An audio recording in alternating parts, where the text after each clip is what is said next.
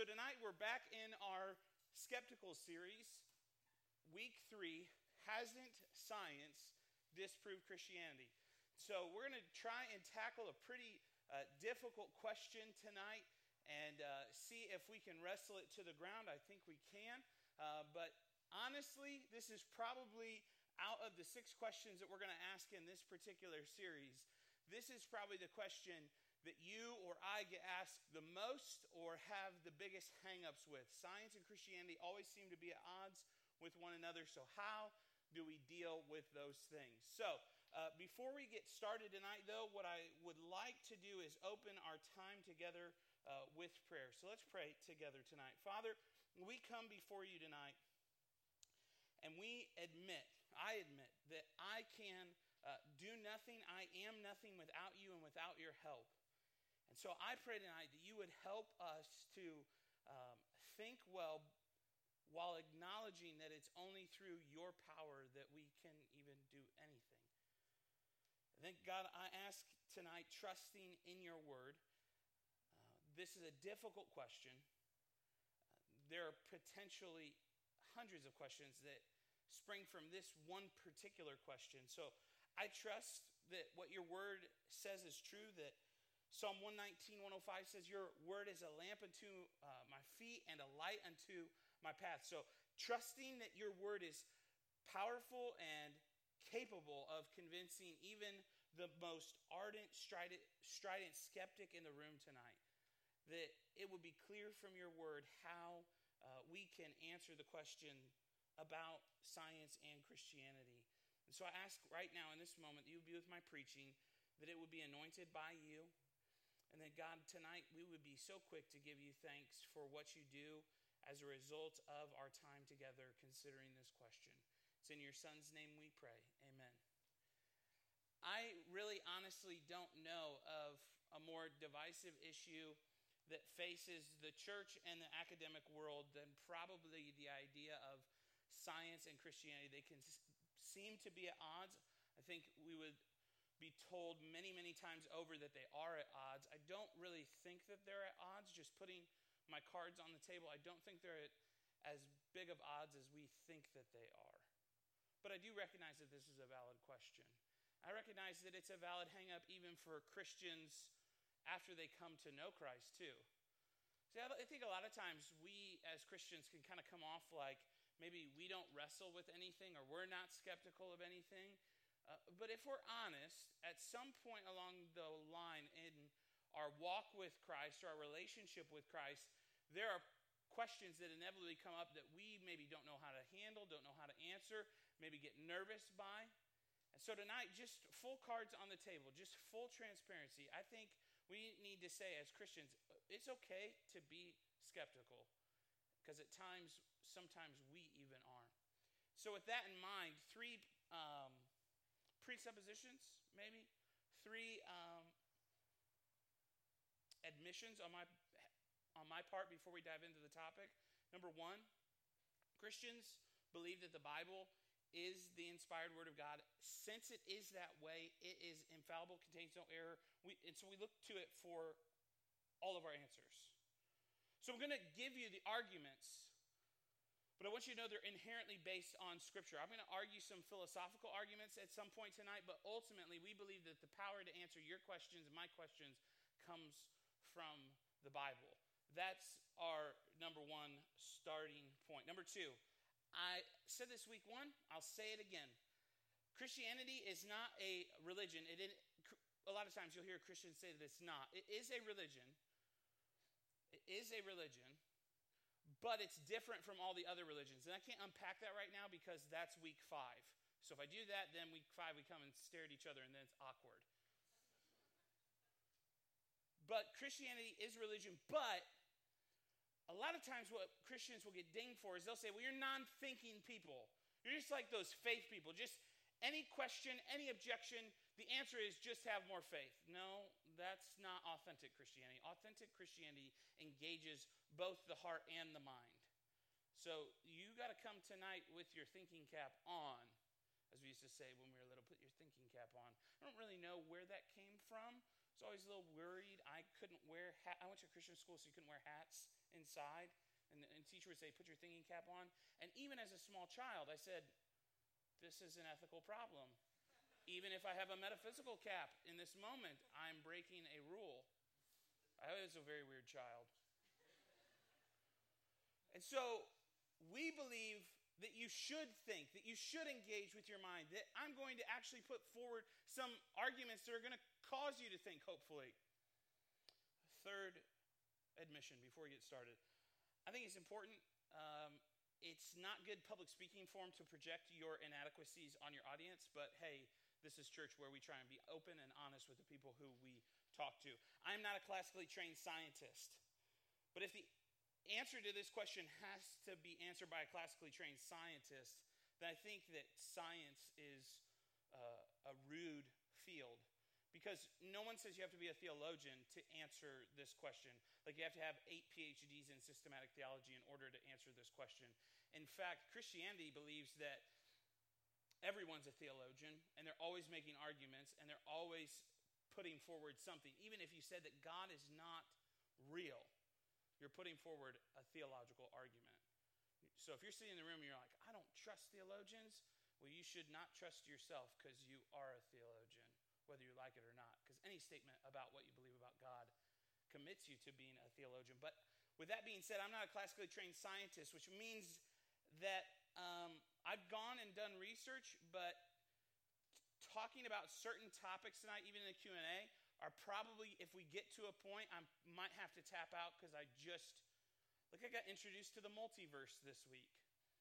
And I'm still trying to figure that out. So, physics, quantum physics, going deep, those things, I will do my best to hang with us in this talk and then in the Q&A that follows, but I just want to admit that I'm not a classically trained scientist and I would go further and suggest that unless you hold like multiple master's degrees from places in science, physics, and other engineering degrees, advanced degrees, that you're not technically a classically trained scientist yet either. So we all have to operate on the same playing field.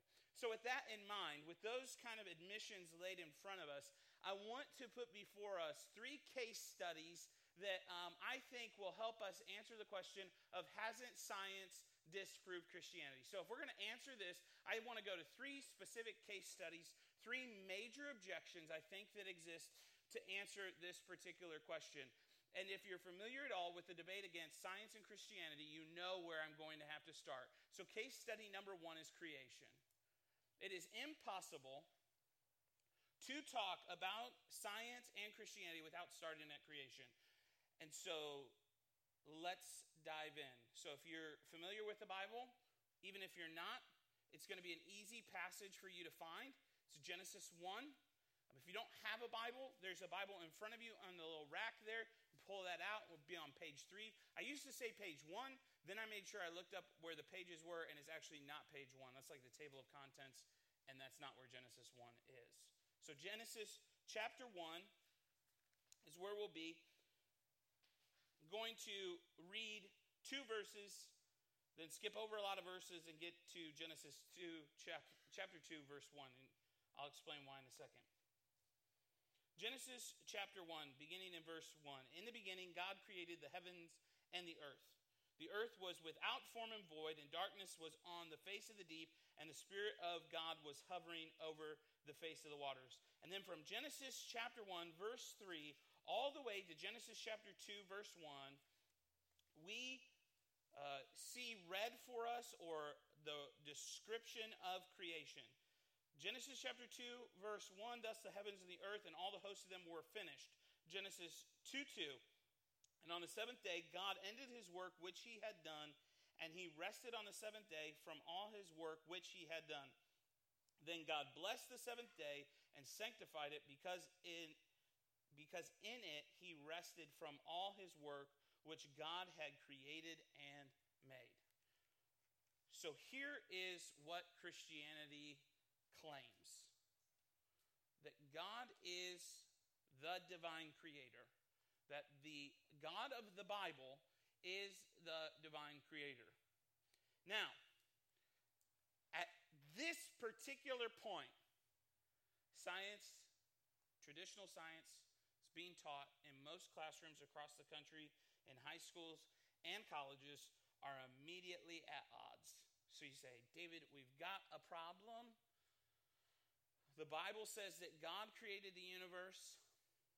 Others postulate that it just kind of showed up, or that it expanded into existence, or some would use the terminology that it had a big bang and came to exist.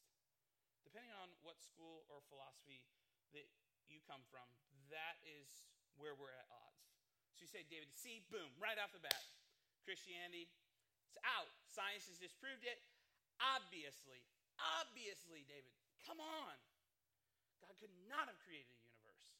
It's nice for you simpletons who believe in a higher power that created the earth, but rational thinking people are convinced of this very point. Well, I'm going to take you to an age old argument. It's, it's so old, in fact, that it's older than everybody in the room, which is not hard to do. So fact in it's so old, in fact, it goes all the way back to uh, the 13th and 14th century. It's referred to as the Kalam cosmological argument. And some of you are like, oh my gosh, what did I get myself into coming to church tonight? Trust me, I'm not going to go to the deep end of the pool because I can't swim there either. But what I am going to do is walk you through this argument because I think it's compelling. The Kalam cosmological argument is used by multiple religions. You say, David, why would you start here? Well, because it helps us to understand the universe, just how it is ultimately set up. The Kalam cosmological argument argues this whatever begins to exist has a cause. Here's the argument causation takes place. Something cannot come from nothing. Now, immediately, we're at an impasse because you say, aha, you are arguing 10 years behind in science. We've actually surpassed the Big Bang Theory. We've surpassed this idea that, the, that matter has expanded or exploded into existence. Matter always has existed. That's an impossibility. What the current evolutionary argument does is give a metaphysical answer to something, or tries to give a metaphysical principle to something that is a scientific law. In other words, the universe must begin to exist and it must have a cause. That's the second part. Whatever begins to exist has a cause. The second part is that the universe began to exist. A true number of past events is finite. There cannot be an infinite number of past events. You say, okay, well, why is that important? Because if you were to trace back everything in history, it eventually has to get to a starting point. We cannot just continually progress further and further back into time. Math is helpful here. If you've hung around our college ministry for any length of time, and if you are a first time visitor, I will just admit it. I am no mathematologist, but I do understand this principle that there eventually has to be a starting point at which we count. The number is zero. Now, you can go from zero infinitely in the positive or in the negative direction. Math has proven that. But what math also has proven is that eventually it all starts at zero. It's the ultimate starting point. Furthermore, some really smart guys that were helpful to me on this particular point Borde, Guth, and Vilenkin, also known as the BVG theorem, proves that any universe that has been expanding throughout history cannot be infinite in the past and must have a space time boundary. Now, even if you believe in the multiverse, the BVG theorem says at this particular point that there is a particular starting point. Everybody goes, okay. Therefore, okay, so let's just trace the argument back. Whatever begins to exist has to have a cause. The universe began to exist. Therefore, principle number three, the universe has a cause. Causation is the key on which all of this creation debate hinges on. There must be a cause. I may say, David, what about God? God has to have a cause. You're trying to prove that God exists. Actually, would not argue that God exists. Before everybody runs out of the room, all the members go down and get pastor or somebody who's on staff to come drag me out of the pulpit. Just hang on with me for a second. God does not exist in the sense of which we understand the word to be exist. God is a being, He transcends existence. See, even in this moment, you've existed more than you have up until this point. Now, now, now, now. 24 hours ago, you existed less than you currently do now. And we could trace you all the way back to your birth. You say, that's not true. Well, you've developed a lot for somebody who doesn't exist from the moment of your conception to where you are right now. Some of you have existed more, and some would argue better, since the time you entered into college. Even if you've only been in college for a month, some would argue you've grown, you've matured. See, if we are to argue that God exists, that he is constantly growing, then he must have a starting point, and therefore he cannot be God because, in order for him to be God, who exists before the establishment of time, he must be an infinite being or a divine being, a divine infinite being. This is who God is. People are always like, need to argue for the existence of God. I don't want to argue for the existence of God. Because if God exists in the way that we understand existence, then he's not God.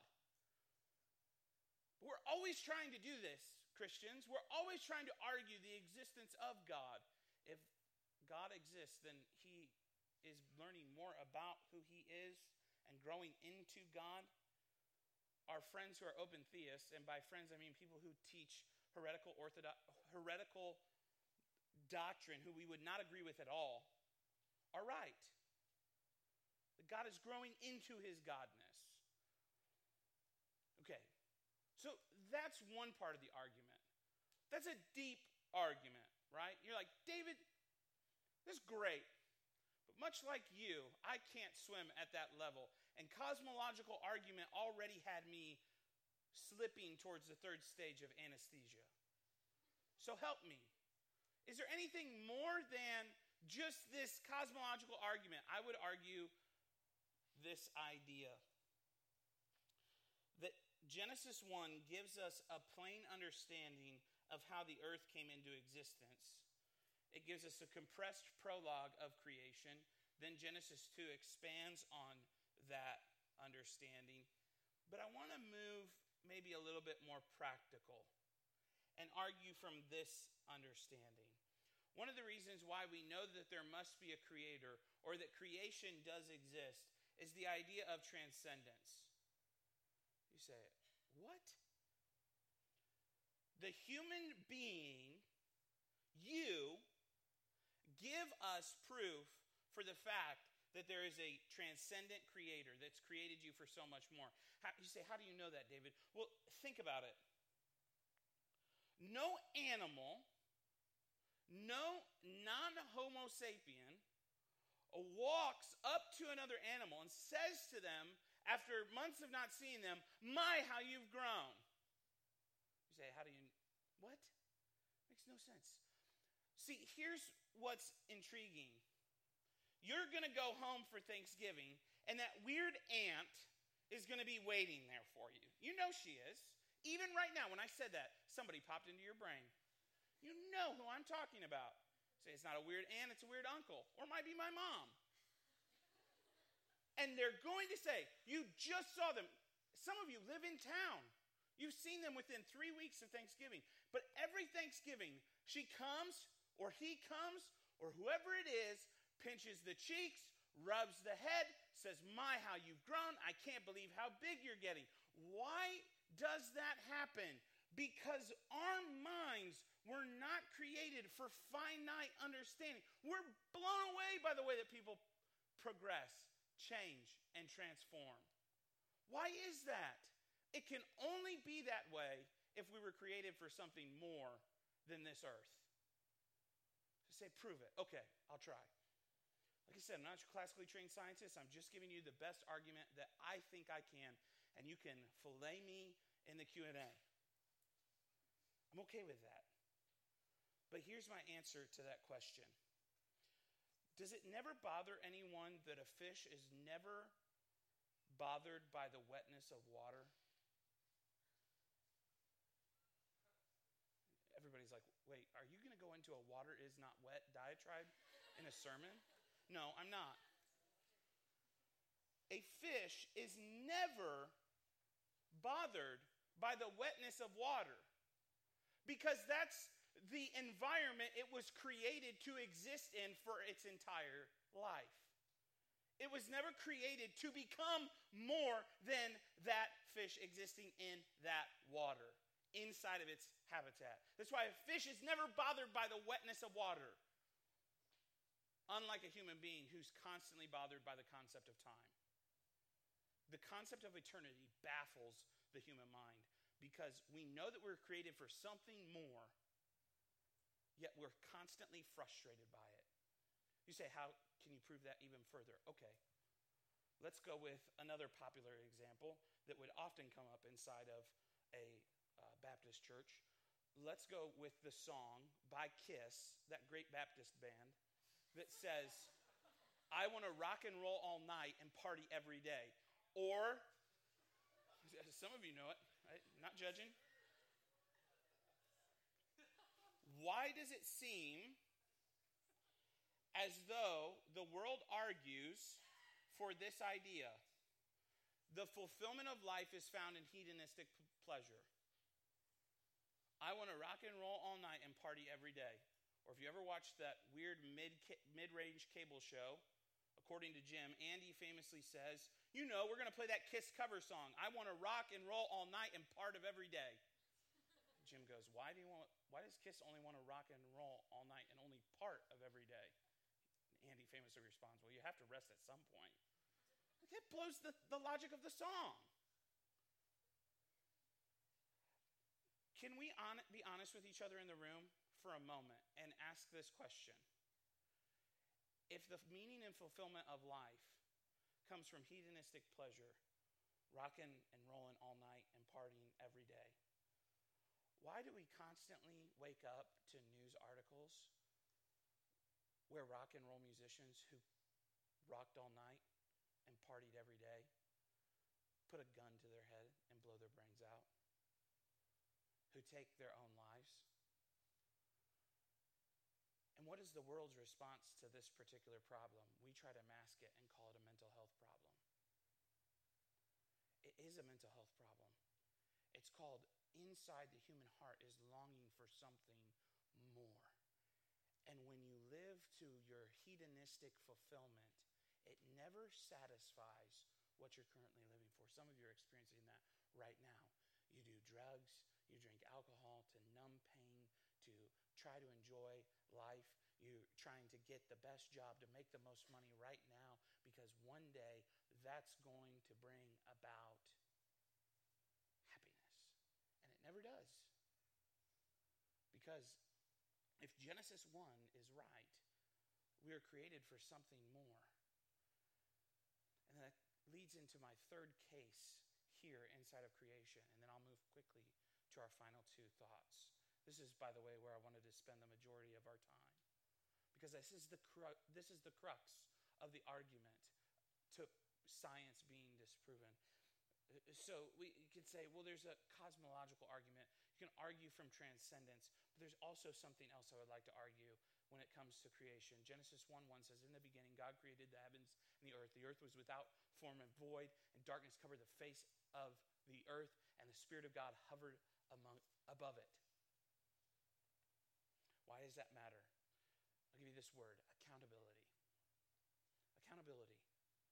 The reason why creation is so debated is because ultimately, if there is a divine creator, that means that humanity has someone to be accountable to. I'm going to share probably the most graphic thing I've ever shared in the entire time that I've preached my entire life. And I don't mean to be disgusting, I don't mean to be rude, but I think it's important and I want to bring it to your attention. See, during the final days of the collapsing Marxist experiment in the Soviet Union, Soviet novelist Chingiz Aytmatov retells this story that takes place in the Soviet Union. Stalin had come uh, to the end of his reign and was trying to hold on as long as he possibly could. He took a pool of uh, reporters and state heads to a particular barn for a photo shoot to try and give one last desperate push towards proving that the Soviet Union was strong. And he was questioned in this particular pool and asked, why are you going through with this masquerade, this charade that the Soviet Union is so strong and it's going to last and it's going to be successful? And Stalin demanded that all the cameras be put away, and he walked over to the barn, and there were chickens that he had been feeding at this particular time. He picked up a chicken, put it underneath his arms while it's still living, and began to pluck the feathers out of the chicken, which, if you've ever done, to a dead chicken is incredibly difficult. So imagine doing it to a live one while it's screaming, howling, and trying to get away from you. Stalin unfeathers this bird and lays it down on the ground. This is enough to really, at some level, kill a chicken. And as it begins to hobble away from him, he throws some bread down on the ground. And the chicken comes back over to him and begins to eat it off of the ground. And curls up inside of his pant leg. And he feeds it more and more and more. Everyone is just disgusted at this point. How can this man do this? To which Stalin replies, This is the way to rule people. Did you see how that chicken followed me for food, even though I had caused it such torture? People are like that chicken. If you inflict inordinate pain on them, they will follow you for food for the rest of their lives. Stalin had killed millions of people without even thinking about it, his own people. You say, David, why would you share that story with us? Because if there is no creator God, there's no one who Stalin will ever have to stand for and be accountable to. Just remember, you can't say in that particular moment to Stalin, that's evil, that's wrong, unless you believe that there is something that is good. You can't believe that there is something good unless there's a moral lawgiver. You can't or a moral law to delineate what is good and what is evil. You can't argue that there is something evil without there being something good, without there being a moral law to delineate what is good and what is evil. And you can't argue for a moral law unless there's a moral lawgiver. I, am not trying to be coy and I'm not trying to pull a sleight of hand here. What I am saying is there are rational scientific arguments, the Kalam cosmological argument, that argue for the existence of the universe as being caused. There is transcendence written on the heart of every human being that argues that there must be a creator. And the measure of accountability, and I think this is probably why we're in such a grave stage and situation in our country and in our world. Beloved, let me just argue this particular moment. We have cleaned up history. We've scrubbed it of all the uncomfortable spots. Say how so? We want to argue that the arguments of Marxist communists and socialists and purveyors of Nazism are not really that dangerous. Beloved, they have to be dangerous. They have to be evil. Because if they're not evil, there's no such thing as good. If there's no such thing as good, there's no such thing as a moral law. If there's no such thing as a moral law to delineate between good and evil, you can't call anything evil. Science is arguing law where for hundreds and hundreds of years we've argued metaphysically. How does something exist? Where does it come from? Last two case studies, and I'll move quickly. Flip over to your Bible in Matthew chapter 6, or Mark chapter 6, excuse me. If you're borrowing one of our Bibles, it's page 693. creation is the forefront of the battleground. It's probably where we'll spend, I would believe, we'll spend the majority of our time in our Q&A afterwards talking about. But another hang up to the idea of science disproving Christianity is miracles. We say, how can this possibly happen? So I take you to my favorite miracle in Mark chapter 6. And in verse 30, we read of the feeding of 5,000. Then the apostles gathered to Jesus, and they told him all things, both what they had done and what they had taught. And he said to them, Come aside by yourselves to a deserted place and rest for a while, for there were many coming and going, and they did not even have time to eat. So they departed to a deserted place in the boat by themselves, but the multitude saw them departing, and many knew him and ran there on foot from all the cities. They arrived before them and came together to him. And Jesus, when he came out, saw a great multitude and was moved with compassion for them because they were like sheep not having a shepherd. So he began to teach them many things. When the day was now far from spent, his disciples came to him and said, This is a deserted place, and already the hour is late. Send them away that they may go into the surrounding country and villages and buy themselves bread, for they have nothing to eat. But Jesus answered and said to them, You give them something to eat. And this is the point where the disciples lose their mind.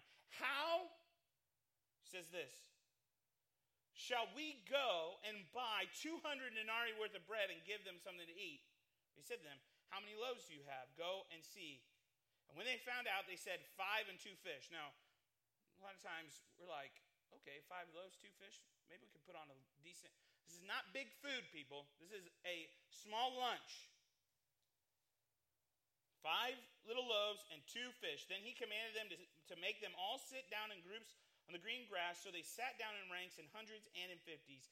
And when he had taken the five loaves and the two fish, he looked up to heaven, blessed and broke the loaves, and gave them to his disciples to set before them. And the two fish he divided among them all. So they all so they all ate and were filled. And they took up twelve baskets full of fragments and of the fish.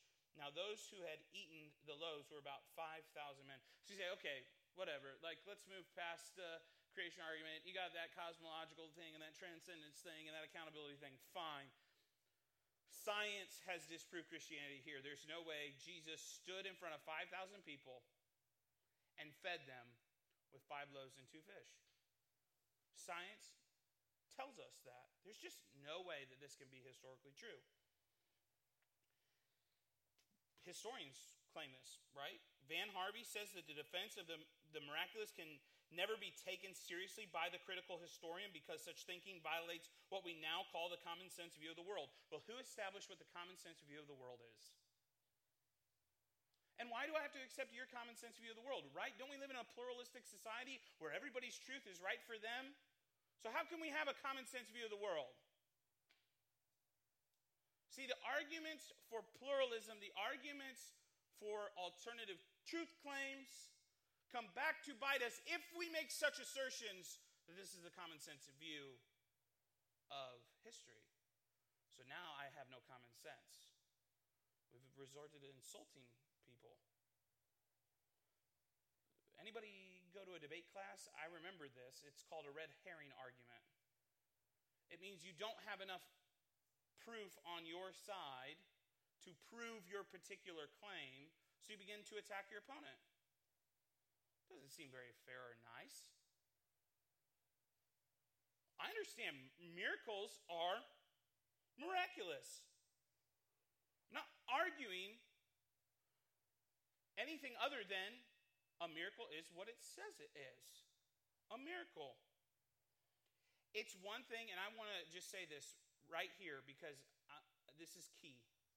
It's one thing to say that science is only equipped to test for natural causes and cannot speak to others. That's one thing to say.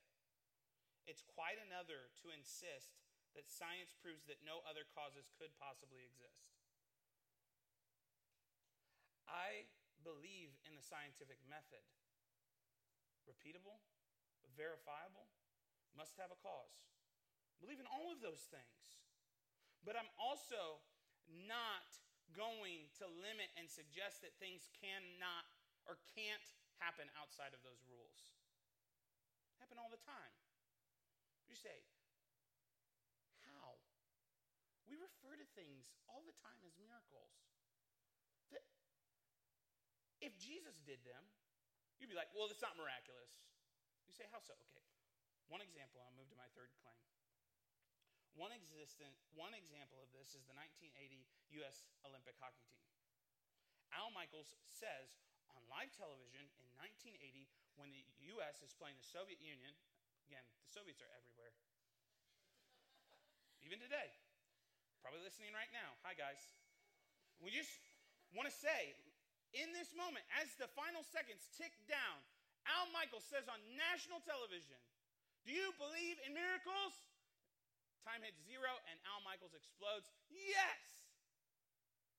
Because there was no reason on God's green earth why a bunch of college hockey students would ever beat a Soviet team. Say, David, that's a silly illustration.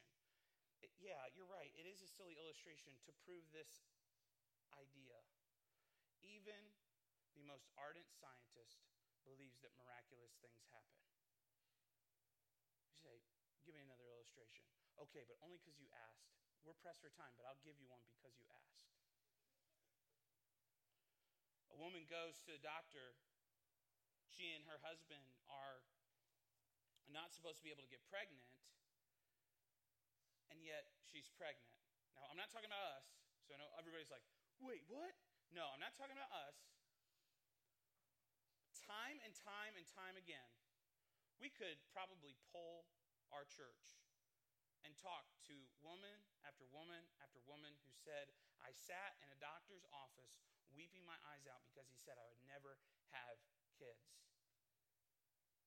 and then a child would run up that is born of that woman. Miracles still exist because even the most ardent, atheistic, agnostic, or just skeptical doctors, even in those moments, have to say, something happened outside of the bounds of science that I have no reason or answer for. The final argument that I take you to is that of the person of Jesus Christ. 1 Corinthians 15 says this. It says, Paul, speaking of Paul, for I delivered to you, first of all, that which I also received, that Christ died for our sins according to the Scriptures, and that he was buried, and that he rose again the third day according to the Scriptures, and that he was seen by Cephas and then by the twelve. After that, he was seen by over 500 brethren at once, of whom the greater part remain to the present, but some have fallen asleep. After that, he was seen by James, then by all the apostles, then last of all, he was seen by me also as by one born out of due time.